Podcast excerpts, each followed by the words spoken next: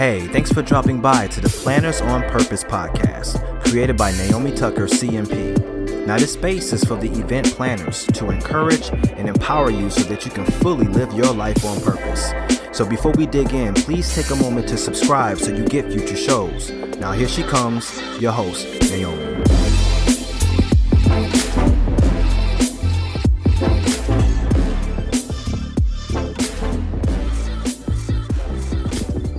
Well, hello everyone. It's Naomi. Hope you're doing really well today.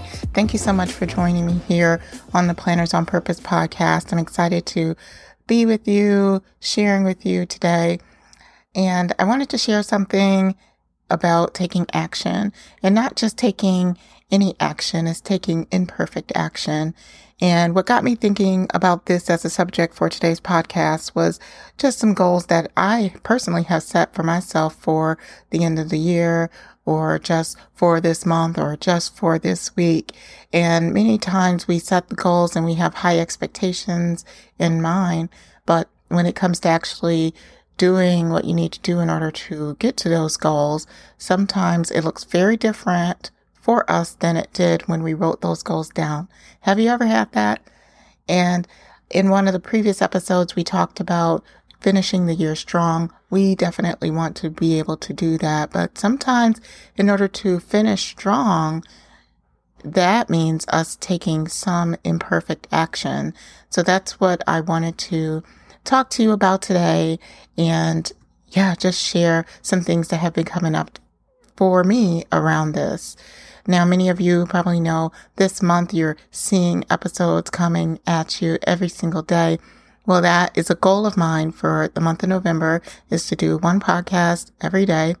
And when I say that it is a journey, it definitely is. It is not easy to put out podcasts every single day making sure that we have something to say and what should we say and how should we say it. And then not just that, also the technical aspects on the back end of it to make it happen.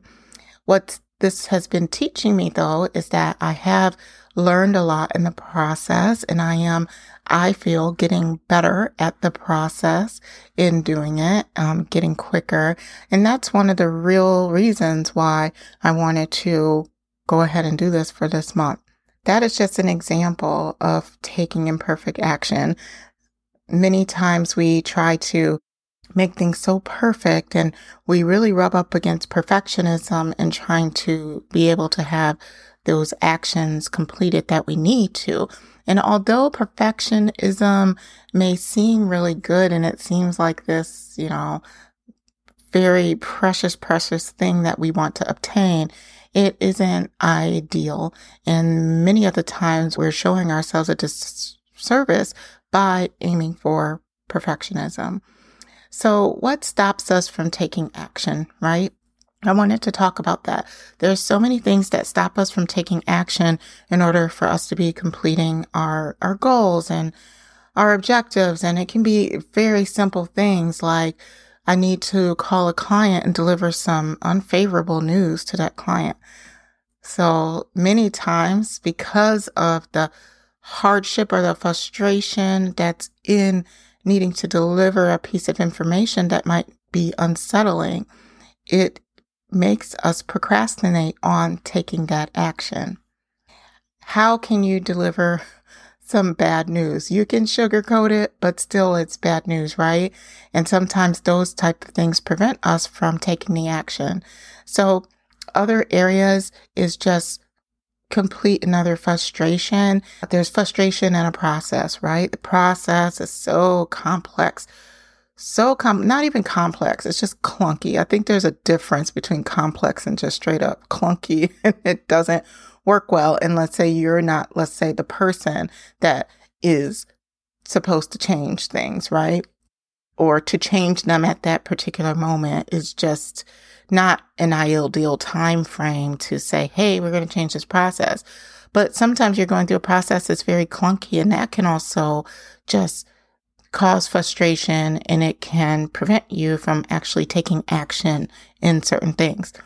I remember just being at a particular company that I was working at, and there were different forms you had to fill out for different things. And sometimes that was the reason why certain planners weren't doing the things they needed to do is because the way to get to completion was not easy, right? So many times what stops us from taking action is a clunky process or things are just not easy. Another reason why we stop taking action is fear. Like I mentioned before, fear or frustration can prevent us having a tough conversation. And also, many times, what stops us from taking action is overwhelm, just being completely and utter, utterly overwhelmed at the intensity and the amount of items that we have on our plate to do. We don't know where to start. And it's really hard when we're in a state of overwhelm to think logically and say, hmm, what can I do first? What should I be doing first? So these are just some things that just makes us stop taking action. Another thing that I'm thinking about right now is when you're pivoting. Sometimes when you're pivoting and you have to change directions just out of the blue, it leaves you at a loss. Like, oh my goodness. Well, that didn't work out. So now we have to shift and move direction, right, to another thing.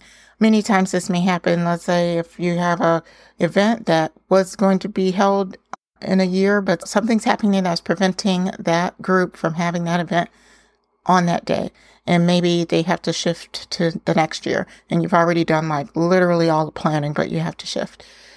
And sometimes those pivots can cause you to stop and can cause you to just lift up your hands like, okay, well, goodness, what gives? Should I do anything right now? Because things are just changing so fast, right? So there are so many things that stop us from taking action. But many times when you do stop taking action, what ends up happening is you become, let's say, a clog in the wheel that is just stopped and things aren't necessarily flowing like they need to flow. Especially if you're a business owner or if you're a leader, the buck tends to stop with you. So when there's questions that need to be answered and when there are things that need to get processed, there's this workflow. And let's say you're a part of that workflow, but you're not taking action because of some of those things that I mentioned, things can just get backed up and then get backed up and then get backed up. So what do you do? How can you shift into taking more action taking more imperfect action, right? When we have action, things flow much better all around. The key is to just get things in motion. Regardless what kind of motion we get it in, let's let's get it in motion. And many times we want the forward motion. We want things to move forward. We want people to be able to do their part, speak into things that we have going on so that we can just keep moving the needle forward. How do we do that? Many times it's helpful to clarify your vision. That's one of the ways that you can shift into more action because most of the times when we're frustrated and when there's fear and when there's, you know, just even perfectionism, we have to remind ourselves of what is really the true vision for this project, for this event, for what this client wants. When you clarify your vision, it really can help you because it may open up an opportunity for you to move forward towards that vision versus getting stuck into some details that really don't matter as much because what matters is us moving forward. This can just help you make sure you are making the right decisions for your business, for your event, for yourself. So clarify your vision is one way that you can shift into more action. Ask yourself those questions. What are we really here for? What is this about? What is the ultimate goal? And when you get the answer for that, then that may open up an opportunity for you to make a decision. One book that I really like, and I like dropping books, is Five Second Rule by Mel Robbins. Such a great book. Page Turner. And Mel has this down to earth spirit about her that is just amazing. And I love it. And the book really goes around this premise that says you have this gut instinct to make a decision and really many times over 90% of the time that gut instinct that you have when you're making a decision is the best decision for that particular moment, right? So just count down from five or count up to five, however, which way you want to do it, and count to five and just make your decision. And it's just as simple as that because 80% of the time you're going to be, or 90% of the time, you're going to be right on target for what you need to do. And if you're not on target and if it's a mistake and if you're, you know, you didn't make the best decision, then you can always refine it. But at least you're moving it along. You're getting it out there. You're shipping it. For those of you that may like Seth Godin, he's another marketing expert and he coined the phrase to ship it. And I love that phrase too. Sometimes progress is better than perfection and many times your b plus has got to be enough. What matters is getting it done getting it moving so that you can go on to the next task. So ship it get it off the door get it off your desk and don't let it stew. I hope that helps you with some tips on how you can shift more into action. Things might not be as perfect as you want but they will get done and it's really important to have some flexibility about what's coming in and off of our desk. Understand that it doesn't have to be perfect. We know that our clients hold us to a very high standard. We definitely want to deliver excellence. We definitely want to deliver these great and fantastic and phenomenal events. We need to take imperfect action. So it doesn't have to be perfect. Things just need to move and we need to generate more forward energy about the things that we have on our desks. So we want to be able to make the right decisions, put the right things in front of the right people, and make sure that we're relying on our teams in order to get the right questions answered, the right comments be heard around certain things so that we are able to move forward. So if you find yourself stuck, find yourself frustrated, not able to move forward, that may mean that you need to evaluate where you are, just take one foot forward, put in some imperfect action, and get things going so that you are able to continue to move forward, release yourself of that frustration, and even release yourself of stress by by doing these steps. So I hope that you enjoyed this episode.